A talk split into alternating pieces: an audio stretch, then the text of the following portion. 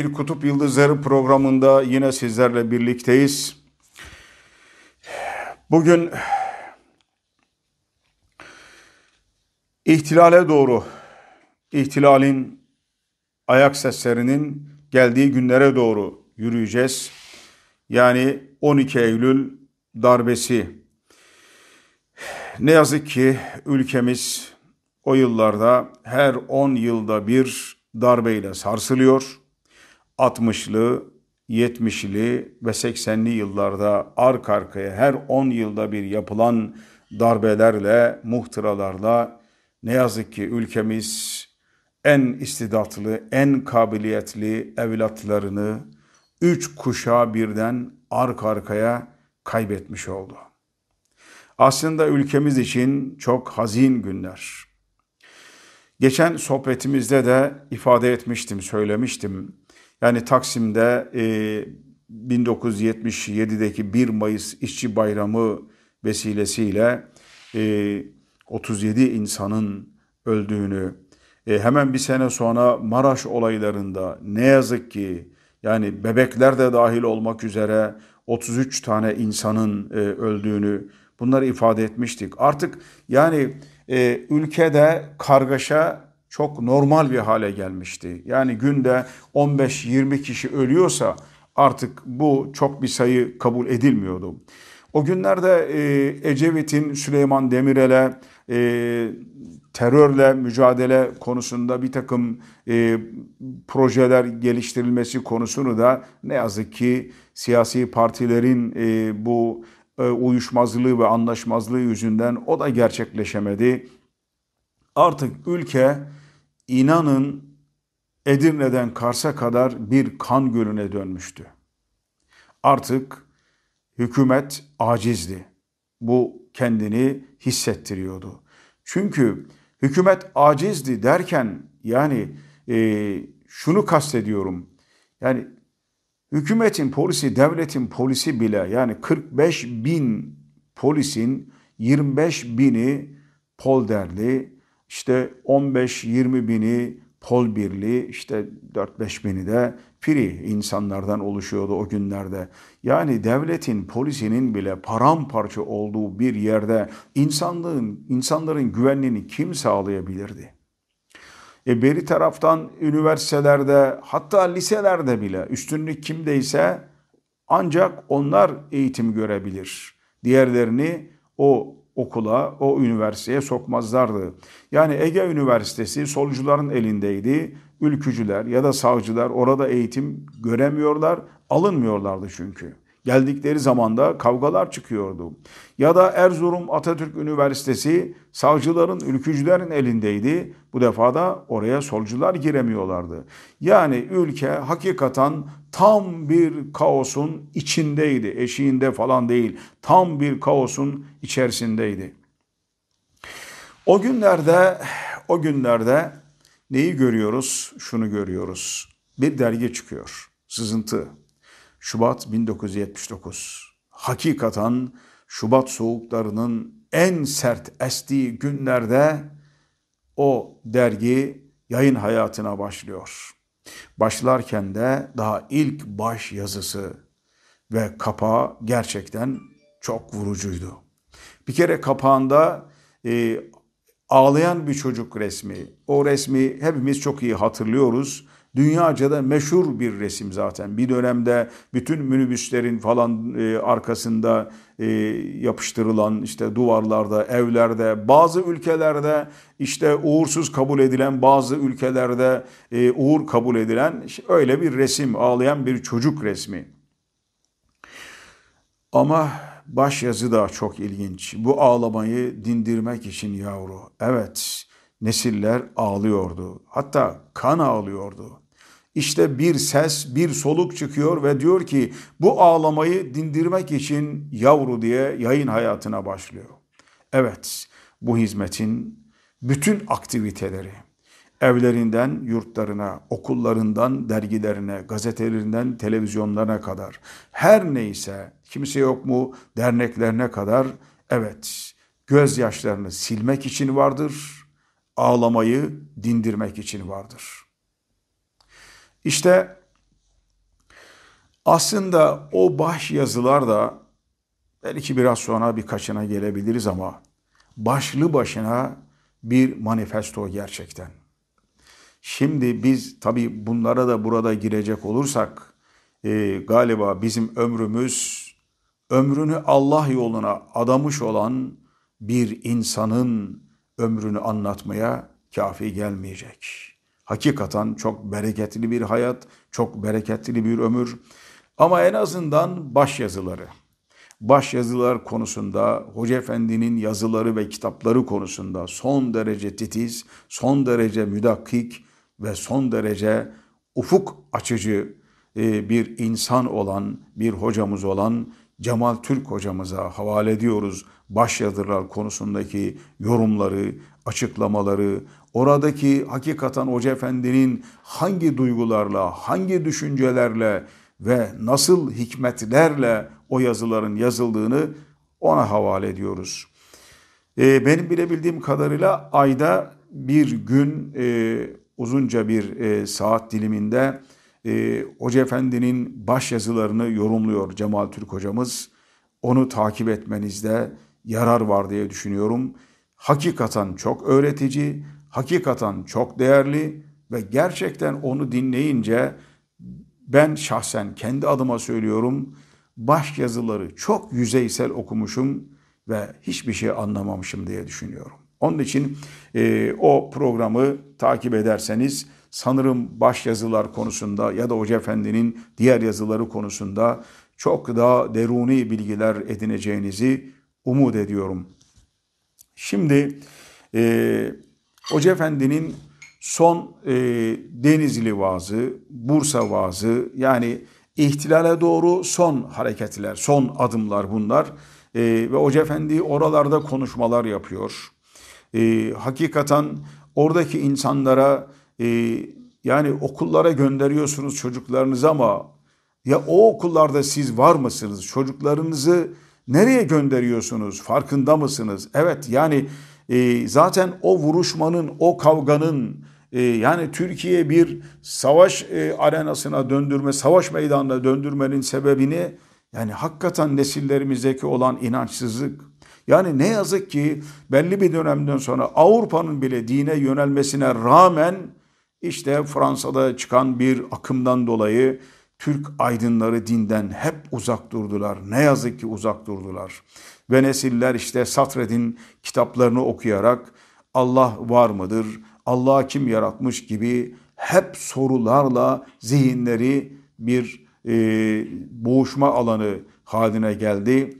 Ve bu inançsızlık kaosu da artık nesilleri birbirine düşürdü. Ve ne yazık ki oturup e, kardeşçe konuşmak varken, fikirleri tartışmak varken onlar kavgayı tercih ettiler. Ve dediğim gibi 60'lı, 70'li, 80'li yıllarda tam 3 kuşağımızı ne yazık ki kaybettik. Ve çok değerli kuşaktı bunlar. Çok değerli. İşte Hoca Efendi'nin bütün çırpınışları buydu. 1980 yılına geliyoruz ve 5 Eylül Hoca Efendi Bornova Camisi'nde son defa kürsüye çıkıyor. O camide dinleyenler arasında o gün Turgut Özal da var. Henüz başbakan da değil. İhtimal ki devlet planlama teşkilatında falan e, çalışıyor olmalı o günlerde. E, ama e, vaazdan sonra Hoca Efendi ile birkaç dakika konuşuyorlar. Diyor ki hocam Türkiye'nin gidişatını hiç de iyi görmüyorum diyor. Aslında Hoca Efendi aynı şeyleri düşünüyor. Fakat ümit insanları bambaşka bir şey. Evet dediğiniz her ne kadar doğru olsa da işte yeni yeni uç vermeye başlayan evler, yurtlar ve nihayet daha işte Karşıyaka Yamanlar'da temeli, temeli yeni atılıyor, atılmak üzere olan okullar. Bunlar inşallah geleceğin muhteşem bir şafağını oluşturacaktır diyor Hoca Efendi.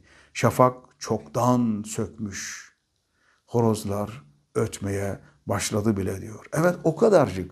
Yani Türkiye'de henüz daha Hakikaten 80'li yıllarına yaklaştığımızda bir 80-100 e, kadar bir öğrenci yurduna ulaşıldığını biliyoruz. Bunları bile Hoca Efendi hakikaten ülkemiz adına büyük bir umut olarak görüyor. Ve gelecekte nesillerin çatışmasını değil barışmasını bu yurtlara, bu eğitim kurumlarına bağlıyor ki umutlu konuşuyor. Turgut Özal'a o gün umutlu konuşuyor. Ve e, 5 Eylül Hoca Efendi'nin son kürsüye çıkışıdır ve biliyorsunuz 12 Eylül'de de darbe oluyor. O gün İstanbul'da olan merhum Hacı Kemal Erimez ağabeyimiz Hoca Efendi'yi telefonla arıyor.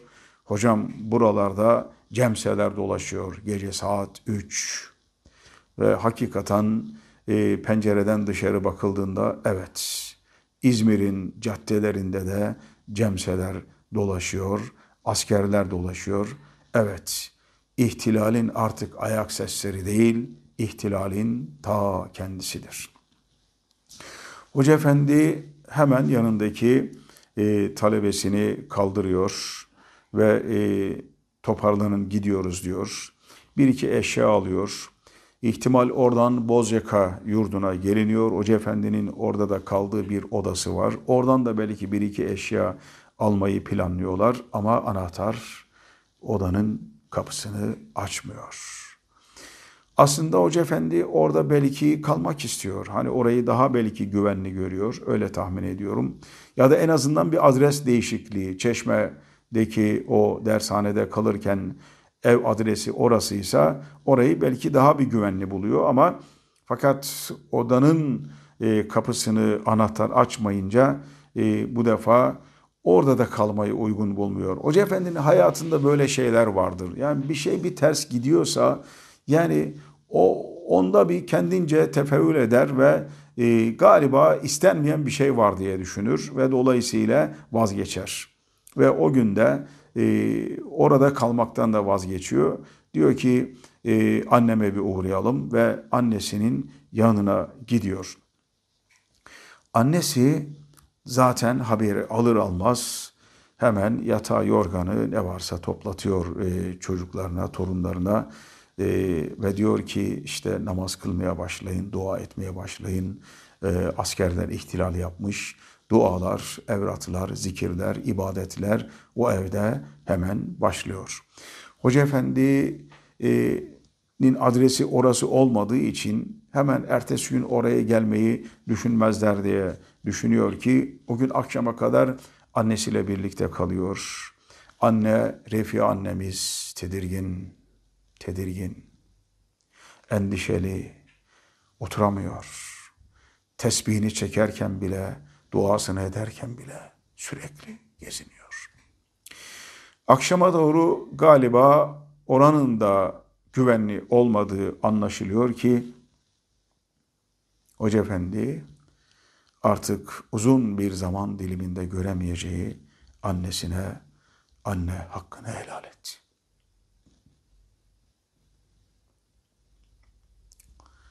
Ben gidiyorum diyor. Evet, Hoca Efendi oradan da ayrılıyor.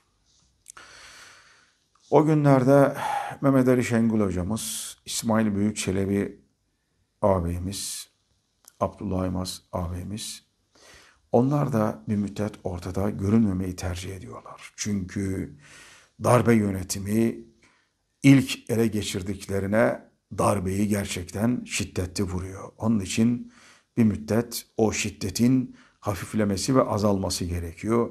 Görevde olanlar rapor alıyorlar ve e, Hoca Efendi ile birlikte Torbalı'da daha inşaatı yeni devam eden e, pencereleri bile olmayan inşaat halindeki bir binaya sığınıyorlar. Sığınıyorlar ama hayatta devam ediyor. Oraya e, bir e, kardeşimiz onların erzaklarını getiriyor.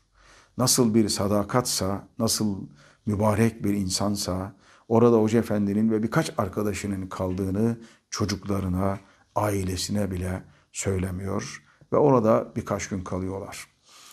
Ama biraz önce bahsetmiştik. Hoca Efendi artık Sızıntı dergisine müteselsil her ay başyazı yazıyor. Eh o başyazı yine yazılması lazım. Ama kağıt lazım. Ama kalem lazım. Kağıt bulamıyorlar.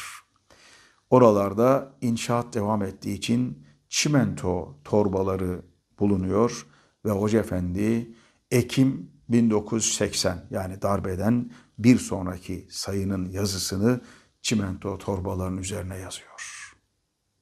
Yazı, yazı ne? Son karakol yazısını yazıyor Hoca Efendi. Son karakol. Şimdi bu yazıdan bir paragraf okumak istiyorum size. Dün bir şaşkınlık içinde Mehlika Sultan'a aşık toy delikanlılar yerine bugün eli kan, üstü kan, bağrı kan ve ne yaptığını çok iyi bilen kanlı deli bir nesil vardı. Artık dıştaki kargaşa ve her cümerce başka sebep aramaya gerek var mı? Tatmin edilememiş, doyurulamamış ve hatta terk edilmiş bir neslin çeşitli kamplara ayrılması ve birbirini kıran kırana öldürmesi gayet normal değil mi? Bugüne kadar onun iç inkirazını sezebildik mi? İç yıkılışlarını, ilk iç harabesini sezebildik mi? Onu soysuzlaştıran sebeplere inebildik mi? Halbuki ona canavarlık öğreten tiranlar karşısında siyanet meleği gibi onun yanında olmalı değil miydik? Heyhat! Bin bir vahşet senaryosunun sahnelendirilmesi karşısında sessiz ve infalsiz kaldık. Evet, bütün bir millet olarak arenalardaki kavgayı seyreder gibi seyrettiğimiz bu kanlı boğuşmadan hiç mi hiçbir şey anlamadık. Evet, son karakol yazısı. Hakikaten Türkiye İslam için, insanlık için son karakoldu. Ülkemize sahip çıkmamız lazımdı. Nesillerimize sahip çıkmamız lazımdı. O bütün dünya insanlarının bir umudu olan bir ülkeydi. Ama ne yazık ki ülke her geçen gün kan kaybediyordu. Darbe iktidarı 650 bin insanı tutukladı. 250 bin insan yargılandı. 7 bin vatan evladı idama mahkum edildi. 7 bin insan idama mahkum edildi. Ve bunlardan 49'u infaz edildi. Yazık değil mi bu insanlara? Yazık değil mi bu nesillere? Yani gerçekten binlerce öğretmen görevinden uzaklaştırıldı. Öğretim üyesi görevinden uzaklaştırıldı. Ve ülke Tahsin Şahin Kaya'nın darbenin kudretli komutanlarından Tahsin Şahin Kaya'nın daha sonraki açıklamalarında gördüğümüz gibi eğer biz darbe yapmasaydık elbiseler hazırlanmış, silahlar hazırlanmış, üniformalar hazırlanmış. Zaten birkaç ay sonra işte ülkede sivil bir darbe olacakmış diye ifade ediyor. Evet, gönülleri doyurulmamış gençlerden başka ne bekleyebilirdik? Sürekli, sürekli hep kavgaya sürüklenen bir nesilden, bir gençlikten ne beklenebilirdi? İşte Hoca Efendi bugünleri acı acı yudumluyor, bir şey yapamamanın acısıyla çırpınıyor ve yırtınıyor. Darbeye doğru gelen günlerde alabildiğine gergin, darbe günlerinde de bir o kadar gergin Hoca Efendi.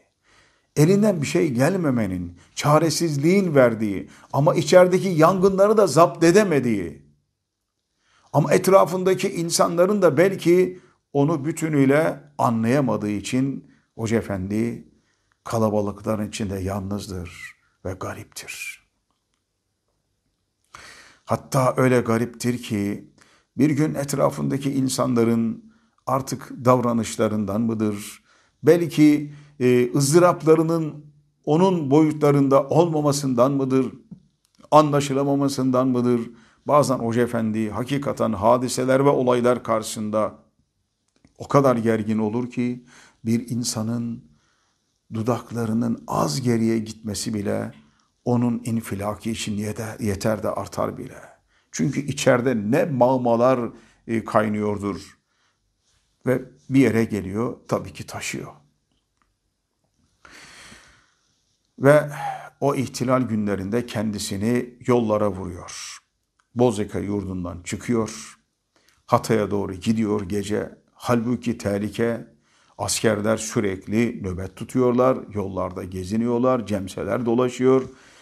Hoca Efendi aranıyor. Duvarlarda, duraklarda aranıyor Hoca Efendi. Mehmet Ali Şengül hocamız peşinden gidiyor. Ama Hoca Efendi'yi döndüremiyor, vazgeçiremiyor. Hocam tehlikeli dese de Hoca Efendi dinlemiyor. Artık nasıl kırılmış, nasıl incinmiş, neler olmuş bilmiyoruz. Perde arkasını bilmiyoruz. Ama sadece Mehmet Ali hocamız değil, orada kaç kişi varsa 5-10 kişi, onlar da hepsi belki e, yani üzülüyorlar o duruma. Yani e, pişman oluyorlar. Ve Hoca Efendi'nin onlar da peşine düşünüyorlar. Düşünebiliyor musunuz? İhtilal günlerinde onlarca insan ıssız sokaklarda gecenin bir saatinde gidiyor. Yani hepsini her an derdest edip içeri almaları, işkencelere e, maruz bırakmaları e, mümkün. Bütün bunları göze alıyor Hoca Efendi ve e, yola düşüyor. Bu nasıl nasıl incinmiş, nasıl kırılmış bilemiyoruz. Şimdi nihayet Mehmet Ali hocamız diyor ki hocam ne olur Allah aşkına geriye dönün bir bakın. Hoca efendi geriye dönüp bir bakıyor ki arkasından kalabalık bir grup geliyor. Olayın vahametini anlıyor ve hemen ilk arabaya binip geri dönüyorlar. Sabah yakındır. Herkes yorgundur. Hoca Efendi'yi üzdüklerinden dolayı da insanların yürekleri yorgundur ama Mehmet Ali hocamızın her zaman Hoca Efendi'ye karşı olan hissiyatı, duygusu hakikaten bambaşkadır. Bambaşkadır. Ben de çok yorulmuştum diyor. Kanepede oturuyorum, öyle uyumuş kalmışım diyor. Uyumuş kalmışım. Bir rüya görüyorum ama çok güzel bir rüya, çok tatlı bir rüya. Rüyadan sabah ezanları beni uyandırıyor. Nihayet sabah namazını kılıyoruz. Hoca Efendi ile arkadaşlarımız da var.